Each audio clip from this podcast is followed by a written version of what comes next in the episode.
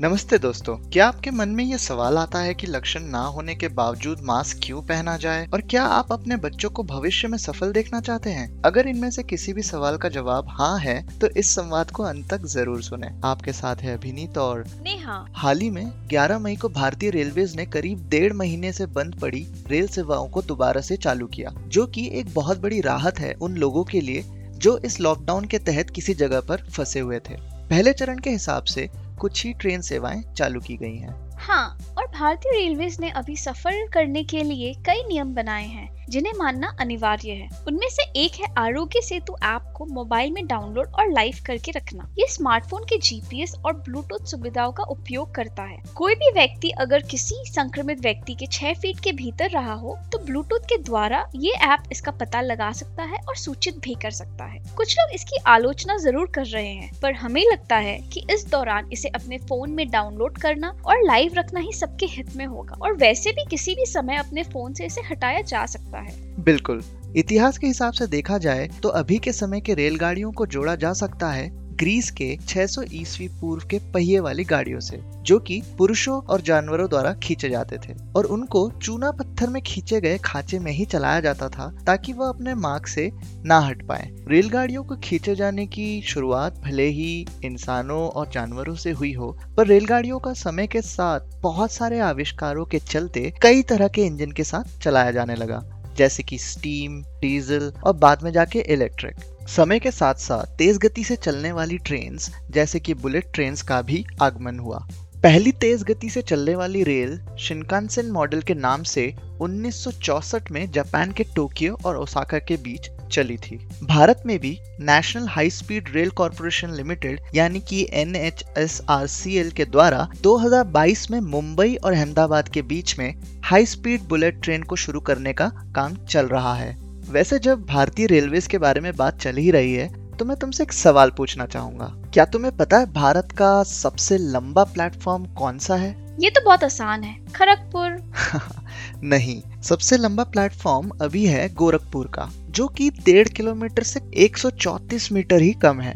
मुझे तो खड़गपुर ही पता था। चलो अच्छा है पता चल गया। हाँ और जैसा कि तुम कह रहे थे अभी रेल में सफ़र करने के कई अनिवार्य नियमों में से एक है मास्क पहनना। मुझे जब कोई लक्षण नहीं है तो फिर मुझे मास्क पहनने की क्या ज़रूरत? अमेरिकी संस्था the Centers of Disease Control and Prevention या सीडीसी और अधिकांश विशेषज्ञ इस बात से सहमत है कि कई संक्रमित और संक्रामक लोग ये नहीं जानते हैं कि वे बीमार हैं, क्योंकि कोविड 19 के कई बार कोई लक्षण नहीं होते। ऐसे समय में अगर हर कोई मास्क पहनने लगे तो कोविड 19 के फैलने की संभावना कम हो जाती है एक दूसरे से फैलने से। और सबसे चिंता की बात तो ये है कि ऐसा हो सकता है कि इसे फैलाने वाला उससे बच जाए पर जिसे वो फैला रहा है अगर उसकी कोई और बीमारी है या अगर उसकी प्रतिरक्षा प्रणाली कमज़ोर है तो यह उसके लिए काफ़ी खतरनाक हो सकता है। इसीलिए सबके हित में है सबको मास्क पहनना। हाँ फिर तो बाहर निकलते समय मास्क ज़रूर पहनना चाहिए। और मास्क पहनकर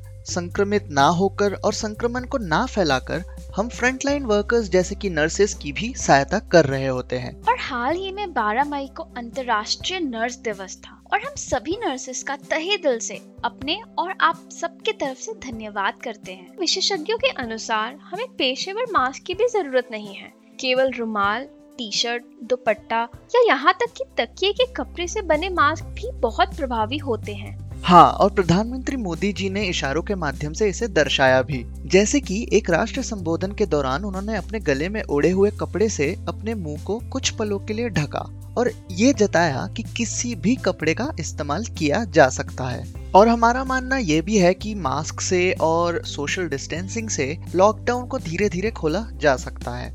हमने अपने संवाद के एपिसोड क्रमांक पाँच में सोशल डिस्टेंसिंग के बारे में कुछ बातें कही थी। अगर आप लोगों ने इसे नहीं सुना है तो इसे ज़रूर सुने।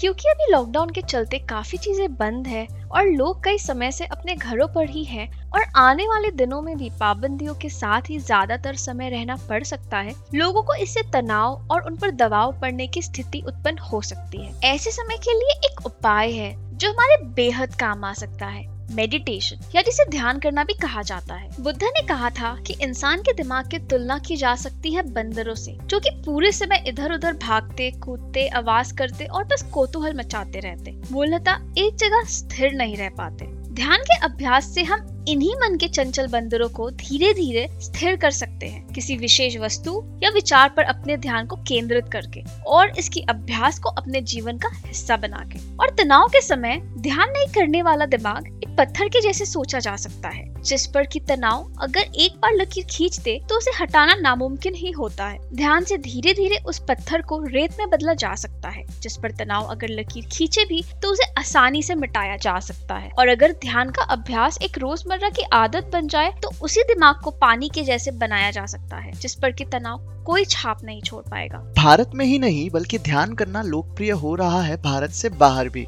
यूएस के सीडीसी के हिसाब से ध्यान का अभ्यास करने वालों की संख्या 2012 से अभी तक तीन गुना से ज़्यादा बढ़ी है। और इतना ही नहीं अमेरिका में योग के बाद ध्यान दूसरा सबसे लोकप्रिय मन और शरीर से नाता रखने वाला अभ्यास है। कई प्रसिद्ध लोग जिनमें बिल गेट्स आर्नोल्ड श्वाजनेगर और अनुष्का शर्मा शामिल हैं, उन्होंने कहा है कि ध्यान उनके जीवन का एक महत्वपूर्ण हिस्सा रहा है। और हमारा मानना है कि ध्यान केवल बड़े ही नहीं बच्चे भी बड़ी आसानी से कर सकते हैं। बिल्कुल। वैसे भी जो भी आदतें बच्चों को समय रहते लगवा दिए जाएँ जो कि उनके हित की हैं, वो आदतें जीवन भर सकारात्मक भूमिका निभाते हैं। हार्वर्ड विश्वविद्यालय के डेटा से पता चलता है कि जीवन के शुरुआती वर्षों में मस्तिष्क तेज़ी से विकसित होता है। बच्चे तीन साल की उम्र से पहले ही प्रति मिनट 10 लाख न्यूरल कनेक्शन का निर्माण कर रहे होते हैं। और ये बात सिर्फ़ यहीं पे खत्म नहीं होती। एक अमेरिकी बायोलॉजिस्ट ब्रूस लिप्टन ने अपने कई किताबों और साक्षात्कारों में कहा है कि पहले सात साल एक इंसान के जीवन के सबसे महत्वपूर्ण साल होते हैं।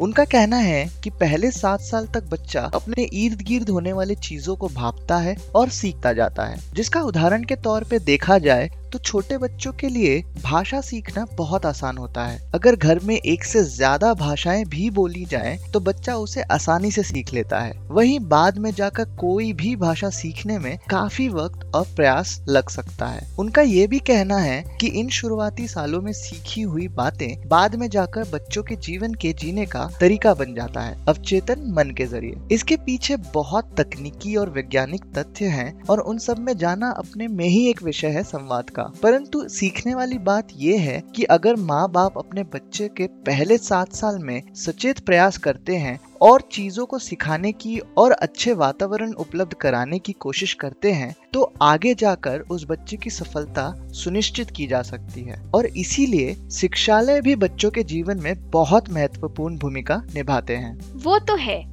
बचपन की सीखी हुई आदतें बड़ी होकर भी देखने को मिलती हैं, जैसे कि जापानी स्कूल्स अपने बच्चों को बचपन से ही क्लासरूम और स्कूल की सफ़ाई स्कूली कार्यक्रम के तहत सिखा देती है। इससे स्वच्छता उनके जीवन का हिस्सा अपने आप बन जाता है। भारत की बात की जाए तो 1500 से 500 ईस्वी पूर्व में ऐसे शिक्षालय होते थे, जैसे कि गुरुकुल, जो कि न केवल पढ़ाई, बल्कि व्यवसायिक कौशल, सांस्कृतिक और आध्यात्मिक अधिग्रहण पर भी ज़ोर देते थे। एक ऐसा वातावरण बनाते थे, जिसमें आत्मज्ञान के साथ तर्क संगत सोच को भी बढ़ावा मिलता था और जीवन के विभिन्न पहलुओं के साथ साथ समाज सेवा भी सुनिश्चित करते थे ये शिक्षालय। फिर बहुत सालों के विदेशी दखल अंदाजी और गुलामी के कारण ये संस्कृति धीरे धीरे लुप्त होती गई पर इन्हीं तरीके से मिलते जुलते शिक्षालय या जिन्हें ऑल्टरनेट स्कूल्स भी कहा जाता है, फिर से उभरे। जैसे कि ऋषि वैली स्कूल, जिसकी स्थापना हुई थी 1926 में। वैसे ही एक स्कूल के बारे में बात की जाए तो वो है ईशा संस्कृति, जिसके संस्थापक है सदगुरु जग्गी वासुदेव, जिन्हें आदर से सदगुरु के नाम से जाना जाता है। वे कहते हैं कि उनका उद्देश्य है preparing children not for the university but for the universe अर्थात बच्चों को विश्वविद्यालय के लिए नहीं, बल्कि विश्व के लिए तैयार करना। इस स्कूल में पढ़ाई के साथ यौगिक प्रथाओं और भारतीय शास्त्रीय कलाओं के एक अनूठे मिश्रण पे ज़ोर दिया जाता है जिससे कि बच्चों के शरीर और मन में संतुलन और स्थिरता लाया जाता है ईशा संस्कृति को स्थापित करने वाले सदगुरु जो कि पद्म विभूषण से सम्मानित हैं, खुद एक योगी तथा एक लोकप्रिय गुरु हैं। उनका कहना है कि लोगों की धारणाओं को बढ़ाना एक महत्वपूर्ण ज़रूरत है क्योंकि हम जो मानते हैं जानते हैं सिर्फ़ उसी को अनुभव कर सकते हैं बचपन से ही आध्यात्मिक गतिविधियों और योगा से वो जुड़े रहे। वो वन्य जीवन और जंतुओं से भी बहुत प्रभावित रहे। उनके पर्यावरण के तरफ़ का झुकाव शायद इसी से जोड़ा जा सकता है। उन्होंने कावेरी नदी को सूखने से बचाने के लिए एक अनोखी पहल करी है, कावेरी कॉलिंग, जिसके तहत उन्होंने कुछ प्रस्ताव रखे, जैसे कि किसानों को कावेरी बेसिन में 242 करोड़ पेड़ लगाने और एग्रो फॉरेस्ट्री अपनाने के लिए समर्थन करना शामिल है, जिससे की मिट्टी में सुधार हो सके और नदी एवं भूजल स्तर को पुनर्जीवित किया जा सके। मुझे सबसे अच्छी बात उनकी ये लगती है कि वो बहुत सारे ऐसी बातों को इतने अच्छे ढंग से सिखा पाते हैं कि हम जैसे लोग जो कि आध्यात्म और धार्मिक बातों को उतने गहराई से नहीं समझ पाते हैं वह भी उन्हें समझ सकते हैं। जैसे कि हमें ये ज़रूर कहा जाता है कि ग्रहण के दौरान खाना नहीं खाना चाहिए, पर उन्होंने एक छोटा सा परीक्षण करके दर्शाया अपने एक वीडियो में कैसे ग्रहण के दौरान खाना जल्दी खराब हो जाता है, और इसीलिए खाना खाना उचित नहीं होता। इन्हीं सब उदाहरणों से इन प्रथाओं का महत्व केवल समझ में ही नहीं आता, पर हम उसे पालन भी कर पाते हैं। मूलतः उनका कहने का मतलब होता है कि हमारी संस्कृतियों में पहले से ही ऐसे कई प्रथाएँ हैं, लेकिन क्योंकि हमें वो समझ नहीं आते, या तो किसी वैज्ञानिक ने उस पर शोध नहीं किया होता है तो हम उसे मानते नहीं हैं। इसी नासमझी को वो अपने बातों के माध्यम से दूर करने की कोशिश करते हैं, जो कि मुझे लगता है बहुत महत्वपूर्ण है। और इसी शिक्षा और संस्कृति को और बढ़ावा देने के लिए तथा और ज़्यादा से ज़्यादा लोगों को योगा से जोड़ने के लिए उन्होंने उन्नीस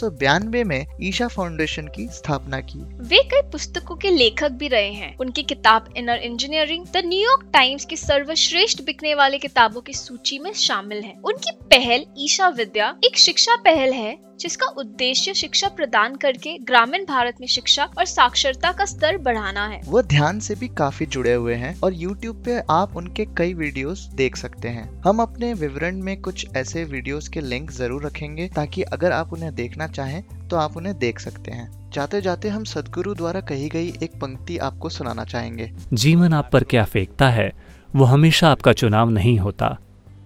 आप उससे क्या बनाते हैं वो पूरी तरह से आपका चुनाव होता है। आपके समय के लिए बहुत बहुत धन्यवाद। अगर आपको ये एपिसोड पसंद आया है तो इसे ज़रूर लाइक और शेयर करें। हमारे चैनल को सब्सक्राइब करें। आपसे जल्द ही दोबारा मिलने की उम्मीद से अब हम आपसे विदा लेना चाहेंगे। धन्यवाद। संगीत है केविन मैकलॉड का ऑन माई वे इस संवाद में हमने सदगुरु द्वारा कही गई एक पंक्ति एडुकेशनल और फेयर यूज़ के तहत इस्तेमाल किया है। विस्तृत गुना रोपण के लिए इस पॉडकास्ट के विवरण को देखें।